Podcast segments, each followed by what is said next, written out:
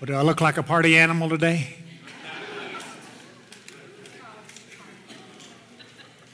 Well, the party's on today. Now, it's not the 4th of July for me, it's my mama's birthday. Yeah. Uh, she passed away a couple years ago, and uh, I know right where she is. Now, I'm celebrating her today, though. She's, uh, she trips my trigger. She, uh, I, have gotten a little glimpse into heaven, and uh, anybody ever read Heaven's for Real? If you've not read that book, go read it. I'm not really interested in what the uh, pastor given all his theology, but I sure am very interested every time that little boy speaks because there's something special about what he's saying. It gives me glimpses into heaven I've never had. And so I can see my mama today. If you read the book, you'll see it. Uh, nobody there is over 30.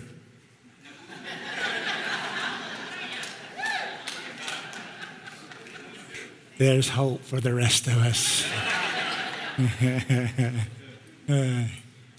I was talking to a friend the other day, and he said something about, uh, you know, he had to stop playing softball. And I said, I know. My wife and I moved to San Diego several years ago, and we lived there for about a year. And uh, they invited me to come play on the softball team. And you got to understand, I grew up playing sports. If there was anything to do with the sport, I played it. And uh, I love baseball. Baseball is just one of those sports I, I fell in love with. And so I went out, I stretched, you know, like a nice 40 year old is supposed to do, and, you know, warmed up and got up to bat. They threw the first pitch to me, and I put it on the right field fence, top of the fence. It could have fallen over, but it didn't. It bounced back into the field. So I decided to turn the jets on. I'm standing on second base going, What's up? I pulled both hamstrings. I determined at that point there was no more jet fuel in the jets, and the jets were over. Jenny and these jets were done. And so I healed up for that a couple weeks later, you know, just, okay, I need to stretch better, so I need to get back out there and get with it. And uh, so I get back out. I hit a single on my first shot. I trot to first base. I'm on first base, and the guy behind me hits it, so I take off to second. I pull both quads. That's when I decided I'm sticking to golf. All the rest of the stuff is over. My first trip into uh, Colorado Springs several years ago, um, we decided to play basketball. And when I couldn't breathe after the first time up and down the court, I'm going back to golf. That's all there is to it. So, but I am celebrating her birthday. Uh, can't wait to see her. You know, I never got to meet her when she was in her 20s. This is going to be a riot. She's having lots of fun. She, you know, I just keep hearing her voice. Don't worry about me, Sonny boy. I'm in good shape right now. Don't should be 82 today. Uh, that part of celebration is we're headed to Colorado Springs this afternoon to celebrate my third granddaughter's three year old birthday. She's excited. So, this is a day of celebration for me. So, all right, I'm going to ask you to open your Bibles to Luke chapter 16. Anybody ever read a section or a verse or a, a kind of a section of verses and you just looked at it and go, I don't get it? And you read it again, and you go, I still don't get it. And you read it for months, and you go, I don't get it. I'm going to read one of those to you. Uh, that happened to me this way for several months when I read this one. It was just like I kept scratching my head and going, you know, I know there's something good here, but I don't get it. I, I just, I can't see it. Um, this is Luke chapter 16, verse 1. I've, I've encouraged you on many, many occasions to pay attention to who he's talking to. So you see in verse 1, he also said to his. So who's the crowd? The disciples. There's 12 of them. Not sure if any of their friends or family were there, but he was definitely speaking to those 12. So that's the audience. He's talking now to his family. Do you know I talk differently to my family than I do to strangers? I reveal things to my family that I don't necessarily reveal to strangers. You say that's, you know, what's the big deal about that? I don't tell strangers secrets, but I do tell my family secrets.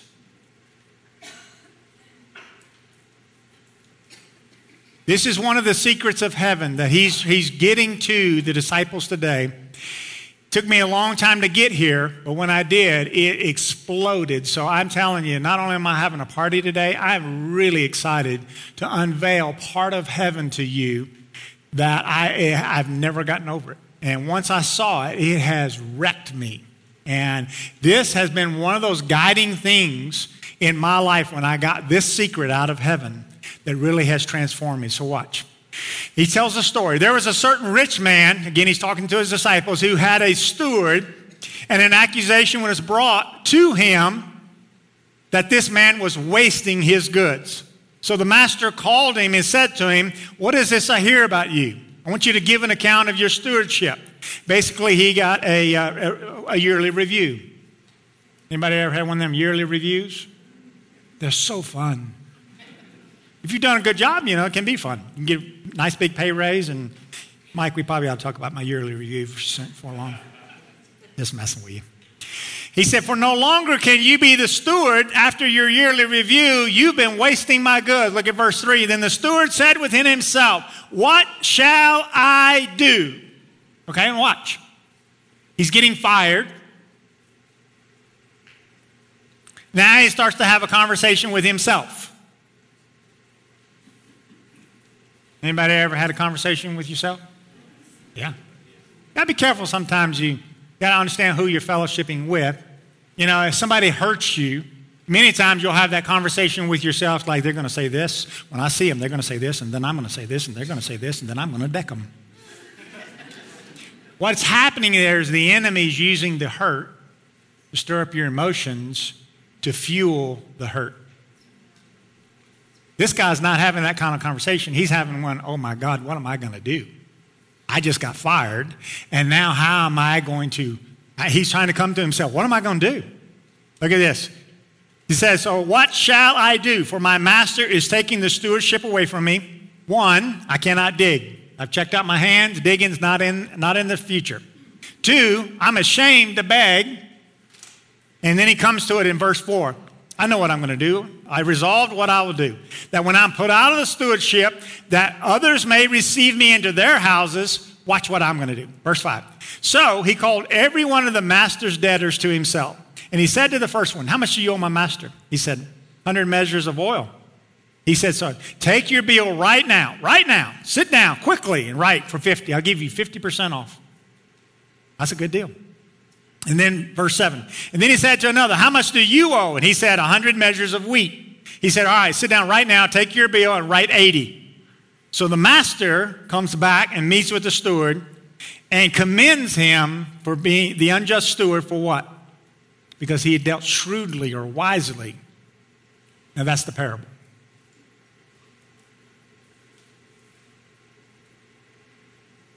That word commended messed me up. I, I just couldn't quite get a grip on why he would say that. And that's what I want to spend the bulk of the time today talking about. So when you read scripture, you need to pay attention to who's, who's he talking to. Secondly, if he's telling an earthly story, when does that earthly story end? And then, when does Jesus begin to interject heaven into the earthly story? All right? So we got the end of the parable, and this is what we have. We have a man who's not done a very good job. He's been lazy, he's wasted his goods, and so he's losing his job. In the midst of that, he has a brilliant idea. In that brilliant idea, he decides to cut the master's AR, his accounts receivable, to one guy in half. He said he called all the debtors. He only named two, so I'm assuming he had more than two. I can't prove that. But out of the two, he cut one in half. He cut the other by 20%. So this guy loses 50% on one of the AR accounts and loses 20% on the other AR account. I don't know exactly how much money that was, but that was not his money.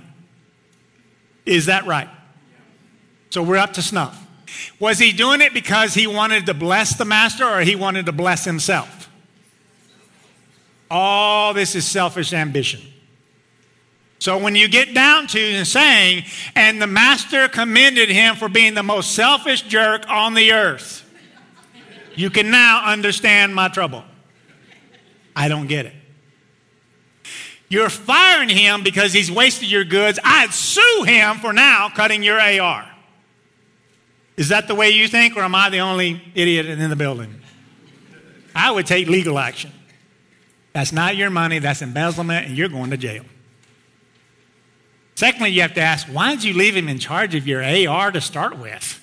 You're firing him. How does he still have access to that? Does anybody else ask questions when they read Scripture?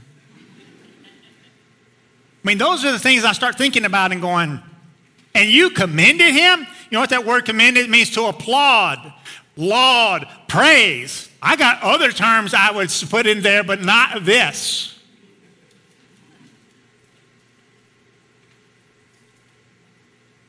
We pick it up, finish verse 8. Then Jesus begins to interject heaven into the story. Here's what I want you to see today. We don't necessarily see how heaven thinks. I guarantee I don't think like heaven thinks all the time. There are parts I am still learning. 56 years of age, been saved since I was 14, had some radical encounters with God from 14 to 56 that have transformed many, many areas of my life. What I am on the quest to do until I end and go see Mama and Jesus, I want to know how heaven thinks. If you can get glimpses, I promise you, if you can get glimpses of how heaven thinks on topics,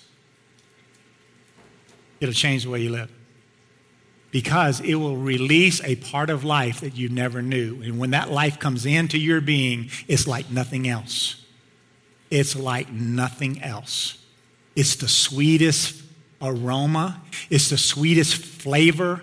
It does something every time I encounter heaven like this, it does something in my being that I cannot get over. That's what I'm questing for. How many of you know uh, at 56, I don't particularly know everything? I know a lot more than I knew at 14, but I don't know everything. How many of you know when JR graduated from seminary and he got the degree, he biblically did not know everything? Amen. I'll give it to you this way.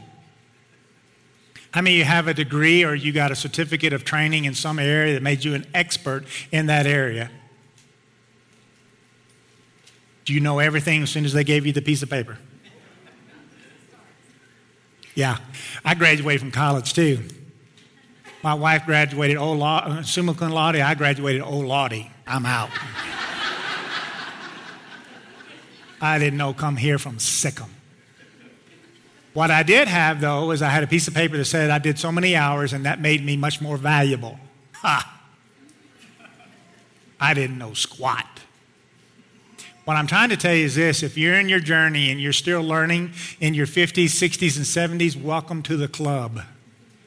This is the only way I know how to live, and I like it. I don't mind saying I don't get it. Because there's parts of heaven I don't understand. There's parts of the spirit I don't understand. There's parts of this life I don't understand. I'm still questing, but I guarantee you this I'm not quitting. I'm going to find out. I don't want to get to heaven and be shocked. I don't know about you, but that's the one thing I don't want. I don't want to get to the other side and go, oh my God, I was way off. Dang. I really want to walk in and go, hey, Dad, how you doing? Can I see my mama first? Yeah, she's right over here. She's going to give you a tour. Thanks. I'll be right back to you. And take the tour of mom. I just don't want to be shocked. Why? Because if I'm shocked there, it means I missed out here. That's just the way I think. May not be right, but that's the way I think. So let's look at the interjection of heaven. He makes several points. I'm only going to cover one, but I'm going to show you as your homework, you can begin to dive off into the others. Look at the end of verse 8. For the sons of this world are more shrewd or wise in their generation than the sons of light. That should not be true. So we're going to look at this word shrewd. Actually, I've entitled this message, The Secrets of Being Shrewd. Did you ever think you're going to come to church and learn to be shrewd?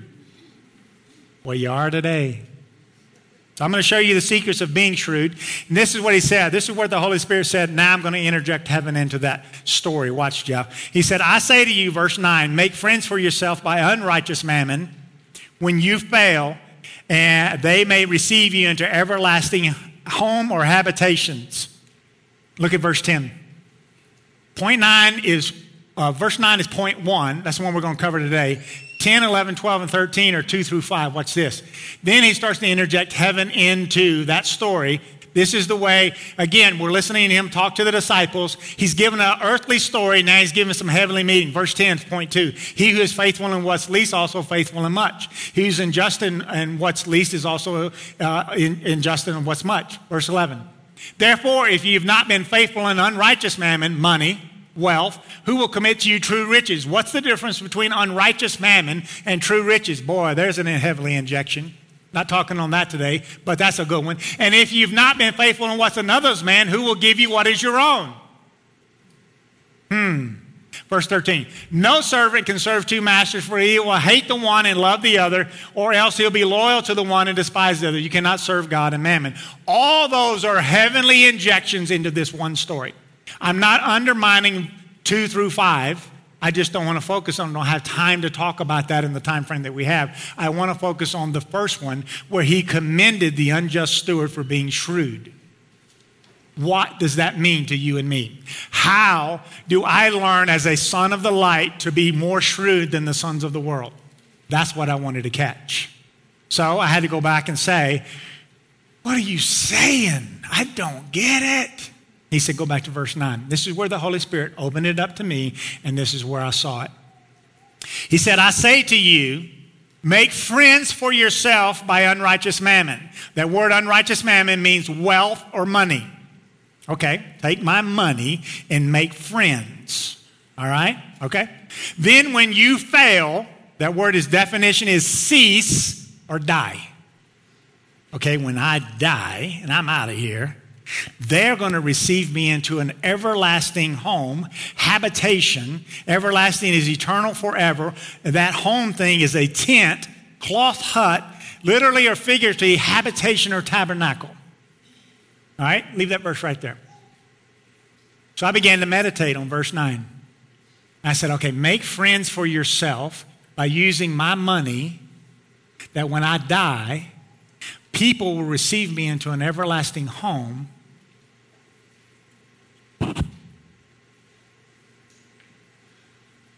What do you mean? He took me back into the parable and he said this What did the unjust servant do for the people that owed the master money? He gave him a good deal. His was on selfish motivation. This is what Jesus said to me Jeff, I don't think about money like you think. My view of money is not the same as yours.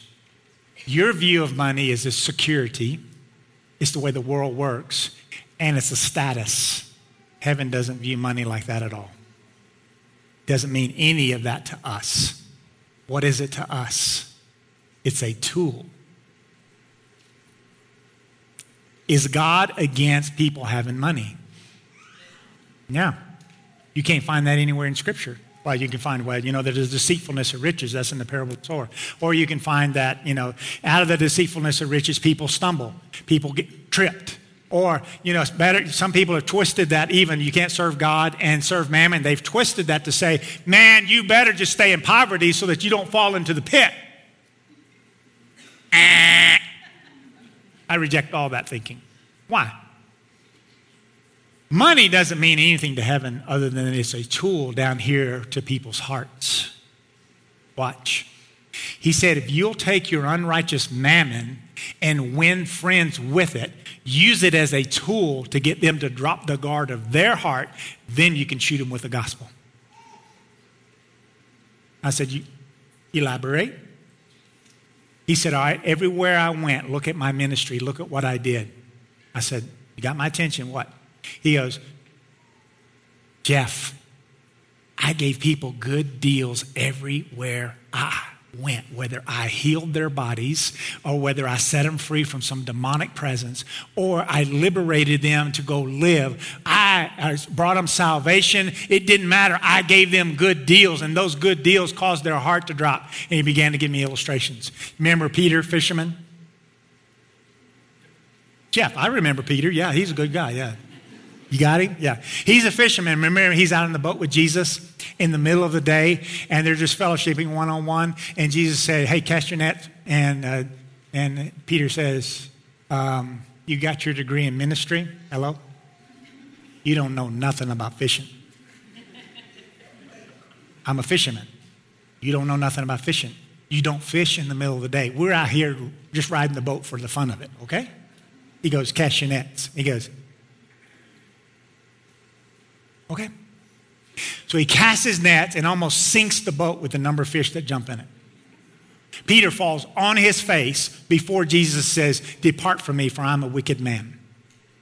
What made his guard drop? A good deal. Peter knows fishing and he knows you don't catch. And when he catches right here, he knows he's now sitting in the presence of a king, the Lord of Lords, the King of Kings. That good deal changes entire perspective. I have a friend of mine, couple, it's a couple, and they had two daughters. And one of the daughters, the oldest daughter, got trapped in drugs. Couldn't get out. She had had some events happen in high school that she just couldn't recover from. She turned to drugs to antidote the pain, and she was trapped. She got trapped so bad that she would come sneak into their house when they were at work, steal their checkbooks, and write checks on the parents falsifying all the information but getting the cash because she needed more drugs. So they had to change their lifestyle with her. They called me one day and asked me and Jenny if we would join them. We're Very good friends of ours. Uh, I played golf with him a, a, million rounds, it seems like. And we're, we're just really good, good buds. And eventually I hired them to be uh, children's pastors at a church we were at. And, uh, but their daughter was trapped in drugs. And he called me one day and he said, uh, Hey, we want to go into praying over our daughter for 40 days. We feel like the Lord has given us some scriptures. And in those scriptures, we would like, we're just asking specific couples. We're not asking everybody. We specific friends of ours, if you would join us for a 40 day de- declaration over her life that God would capture her. I said, Dude, I'm all over that hammer down. So he sent me the scriptures, and Jenny and I began just to declare those over her. On the 39th day, She's sitting in the worst part of Fort Worth, Texas you could be in. It is the absolute worst part of the city, anybody, and she's high on drugs and she's sitting on the curb. And she's stoned and she's looking for her next fix. She's broke. She's gone through some horrific relationships. She had a tubal pregnancy that almost cost her her life and she's a mess. And she's sitting on the curb and she looks down in the gutter and there's a $100 bill laying in the gutter. And in her state, she picks it up and she said, God, you're the only one that could have put that there. I want to go home. I want to go home. Picked up the phone, called her parents, and said, can I come home? They said, Of course. They receive her back into her house. They help her walk through getting totally free, getting the drugs out of her system, getting to a place mentally stable that she could walk. That little girl, for the last 10 to 12 years, I've led hundreds, if not thousands, of five year olds to Jesus.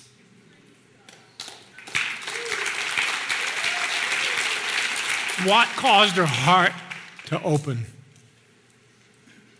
One good deal of a $100 bill laying in the gutter. Oh, could she have taken it and gone bought drugs and thought, thank you, thank you, God, really appreciate you helping my drug habit? No, she got the message. You see, good deals change people. Good deals. The deal about this is that we need to learn to be shrewd to give good deals, that we use money as a good deal giver. This is where he really taught me the whole lesson. 20 plus years ago, we moved to Dallas Fort Worth. When we moved there, we rented a house in Cedar Hill, Texas. And in this little house, it was just perfect for us. We had three girls, five, three, and one, and Jordan wasn't born yet, but he was born in that house a, a year later. And when we moved in, it was in uh, October, November. It was about November. It's right around Thanksgiving time. We moved in, and our five, three, and one year old daughters all of a sudden two doors down, one door down, second house. Uh, there was a couple there that had a five, three, and one girls. And they came out and met our girls. I mean, you know, when you have that kind of connection, you're going to be forced to be friends with parents. It's on.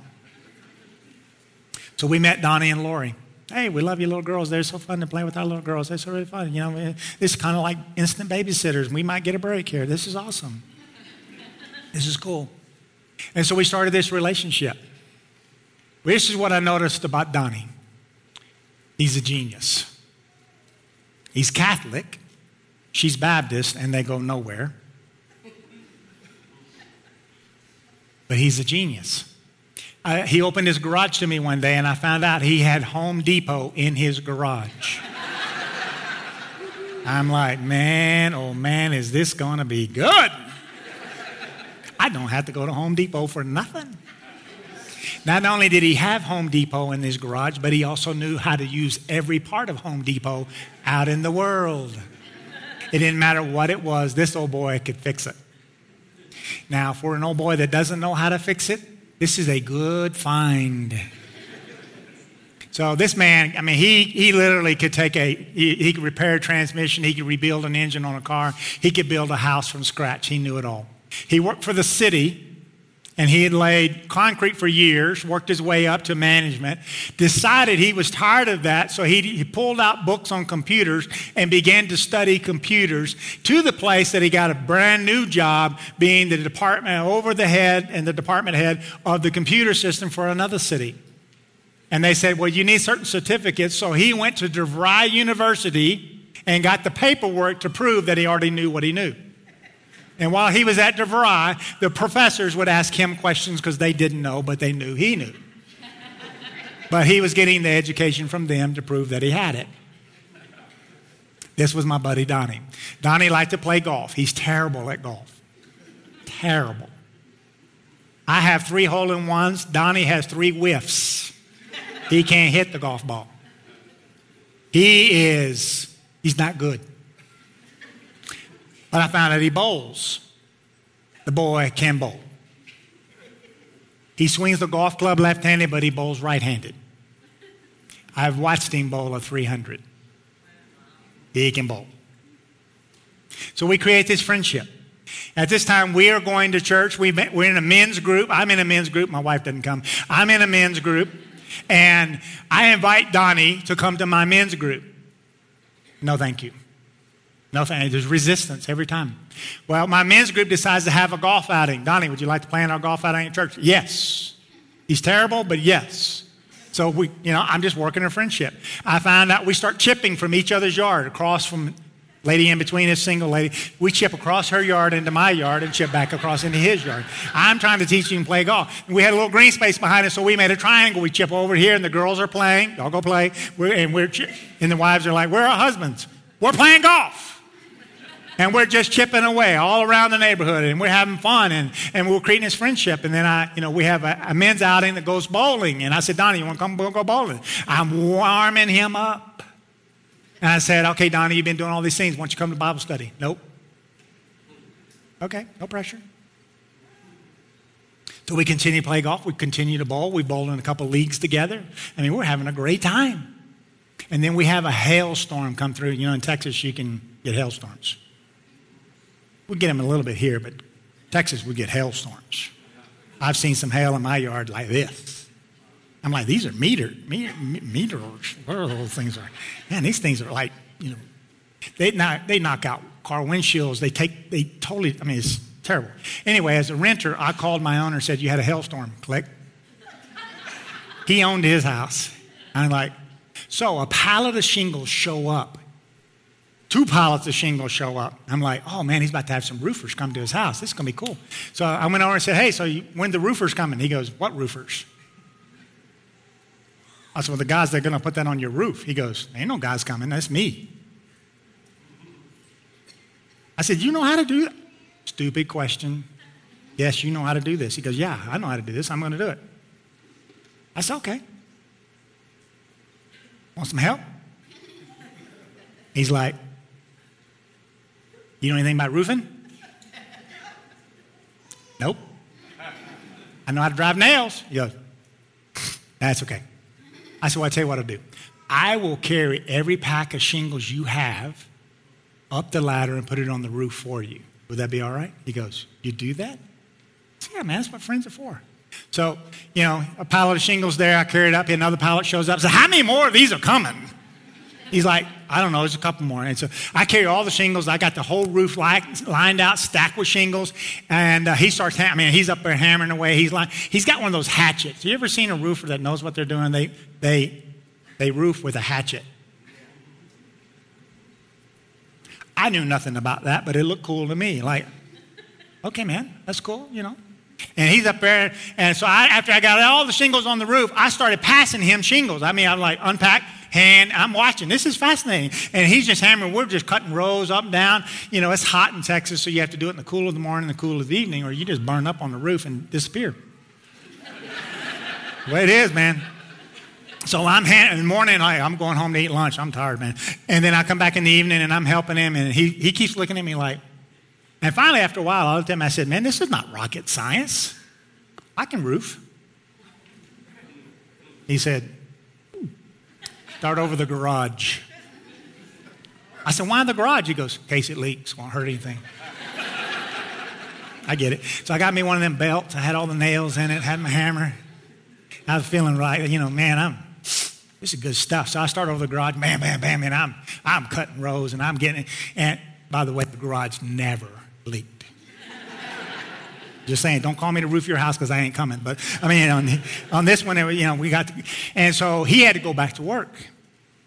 So I was talking to a buddy of mine in my men's group that is a banker, and he plays golf with us, and he's no good at golf either. But I play golf with both of them because I enjoy their company. It's not about what you shoot anymore; it's about who you're with. And these guys are just golfers, and they're they're trying. So I was telling him what we were doing at Donnie's house. He goes, "Hey, dude, I'm a roofer." I said, Well, I knew you were a hippie at one point, but I mean, you're a roofer? He goes, Dude, when I was a hippie, I roofed all the time. I'm like, All right. I said, Well, he goes, Let's finish it while he's at work. I said, Dude, you're on. So he comes over and we hammer all this out. And Donnie comes home and he's like,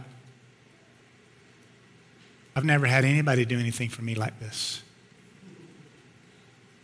He goes, I, I, I don't, it, he was lost for word. It was the most fun thing. He's like, this is fun seeing you stammer over yourself. This is cool. And he, he just didn't know what to say. He said, What can I do for you guys? And I said, There's nothing you can do for us. You don't understand what real friendship looks like, Hot Rod. No strings attached. There's no, no coercion. There's no manipulation. It's just pure friendship. He goes, Man, I, I, thanks. God, this is incredible. I'll pay for golf next time we go. Yeah, I have to pay for golf. No, can I take you out a lot? No, dude, calm down. Just receive the gift. Now, what I'm learning is how to be shrewd. This is shrewd. Anybody here deer hunt? You can put out corn and wait. and they will come. And when they come, you harvest them. That's what I'm doing to Donnie. What I've done right now is because he owes me, I've caused the guard of his heart to drop. It's what the deer do when they go to the corn. The guard drops and they began to eat. You got them. And Donnie's guards dropped. At that time, at our church, we had Heaven's Gates, Hell's Flames. Anybody ever seen that production? It is an incredible gospel production that shows life while you're living it in heaven and hell. It's an incredible depiction. It's a beautiful salvation. It's about an hour and a half long production. I got free tickets now to that production. And so now I'm not asking him to go to a Bible study. I'm asking him to come to church with me. Donnie, I, I picked you up free tickets for you and your whole family, and I want y'all to come to this production. His, I can see it. Mm, he couldn't get no out. Why? Because he owed me. This is shrewd. This is shrewd right here. I got him. He said, I'll go. I said, okay. So we go. We sit in the balcony. It's a sanctuary about like this, but it had a, about three or four row balcony across the way. We sat in the very far corner balcony. There was the stairs coming right down that side. We were on that far corner. We sat in the front row and went through the whole production. And I'm looking to see how he's how he's responding to it. He's a Catholic boy. He got burned by religion. He hated religion. He got smoked. And as soon as they gave the invitation, he grabbed his wife Lori by the hand and he almost ran to the front and gave his heart to the Lord.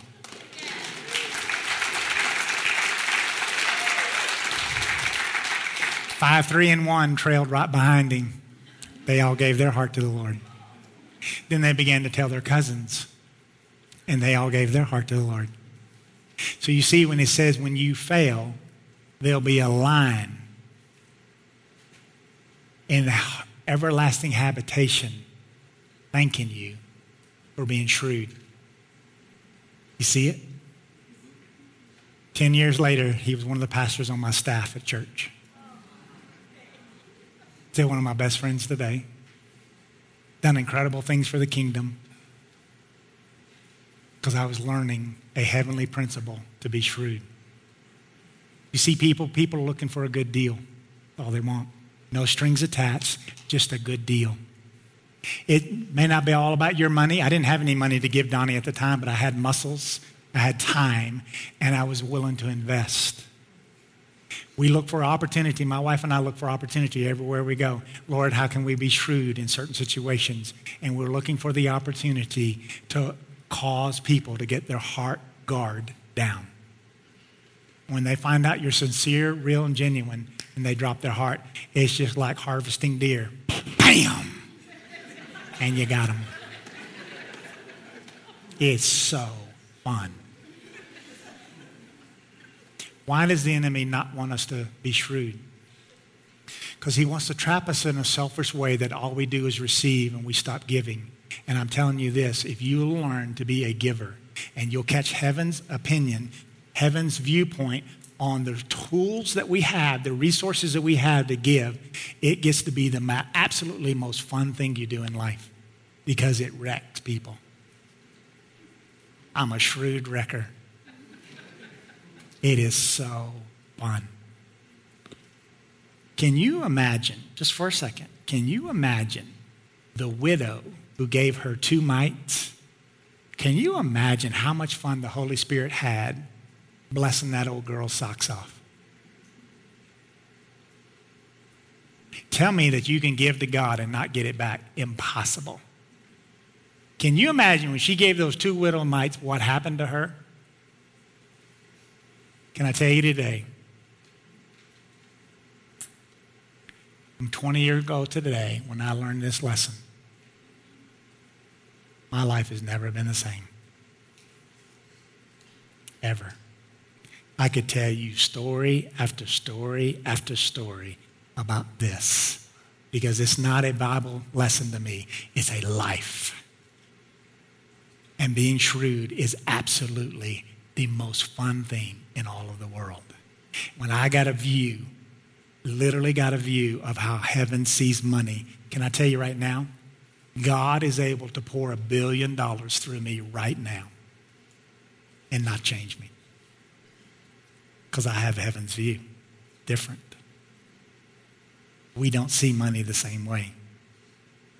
He wants to do that in every one of us whether it's with your time, with your talents, or the gifts of the Spirit, it doesn't matter. He wants to use all of those as tools to affect people's lives. And He's calling us to be the most shrewd people of Castle Rock. It ought not be an indictment against us where it says the sons of the world are more shrewd than the sons and daughters of the, of the Rock Church. It should not be the indictment against us. We should be able to flip that thing and say the sons and daughters of Castle Rock Church Rock should be more shrewd than anybody in the sons of the world. And when it is, Katie bar the door I don't care if they ever come here. It doesn't, I'm not trying to populate this church. What we're trying to do is populate heaven. And people need a good deal. We are just a conduit to bring it to them. I want to ask you to bow your head right there. I want to ask you to ask the Holy Spirit right now Who do I need to be shrewd with? Who is in my circle of influence that I need to be shrewd with right now?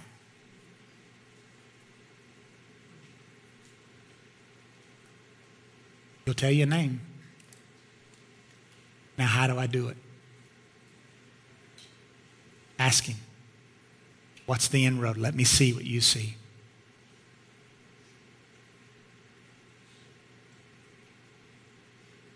Stand with me. I had a pastor friend. He and his wife were celebrating, I can't remember if it's their 30, 40, 50th anniversary. They'd gone over to another country and celebrated on the way back. They, they were just like giddy kids. And uh, the stewardess on the plane fell in love with them. And they said, what are you, what are you two kids doing? And they said, well, we've been celebrating our anniversary and, you know, been 40 plus years, whatever. And they, so the stewardess just had such fun with them. They went back and got a bottle of wine. Anybody ever been on an airplane and looked at their wine list? It's not the most elegant. But they brought a bottle of wine, and, and something I didn't know, they really had some good wine on the plane. Again, not Jesus turned water to wine. Is that okay? All right. So took this wine and they gave it to them as a gift. You've been so we're going to give it to you as a gift. Well, they didn't drink. But they had a next door neighbor who was a wine connoisseur. But because he was a pastor, this next door neighbor would never talk to him. Every time they saw him, he shut the garage door on him. See him in the yard, walk in the house, shut the door. Why? Because that pastor title messes up some people. I hate that title personally. I'm not, not a big fan of pastor because when I was a drug dealer, everybody would talk to me. You got any samples? then as soon as you turn pastor, it's wham, door shuts, garage doors goes down, and stupid pastor lives next door. Oh God, help us, Jesus. So this guy won't talk to him. He takes this bottle of wine. He asks the Lord, Lord, you gave this to us. What do you want us to do with it? You know we don't drink. He said, take it to your neighbor. The one that doesn't talk to us? That's the one. Went over and rang the doorbell, holding up the bottle of wine. The guy opens up. He goes, oh, you. What do you got? He goes, this was given to us for our anniversary. We don't know if it's any good or not. It could be Mogan Duck. We don't know because we don't know anything about wine, but we want to give it to you. And the guy looked at it and goes, That's a very nice bottle of wine. Shrewd. Guard down. Bam! That's all there is to it. Get the picture? How shrewd are you? How shrewd are you? Let's be shrewd, folks. It's worth it. so fun. I'm ask our altar ministry team to come forward. If you need prayer in any area, we want to join you. We want to shout with you, stand with you, fight with you, celebrate, cry, whatever it is that's going on in your life. We're here to stand with you. Let's close in prayer. Dad, we love you. There's nobody like you. Nobody like you. Or there's somebody in the room today that doesn't even know if you're real. And their cry right now is, if you're real, show yourself to me. That display who you are. Let them see how sweet and wonderful and kind and caring you are. Ask you to overwhelm them. Or there's some people in this room right now, they've got some, they've got some things in their life they can't get out. They're, they're, they're addicted to it. They can't get free from it. I ask you right now, supernaturally, come upon them right now. Liberate them. Ask you to break the bondage. You said you came to set the captives free. Liberate those today, let us catch a glimpse of how heaven sees resources as tools, not status, not security, but a tool. Let us begin to catch your heart on giving that we may change the world around us. Ask it in Jesus' name. Amen.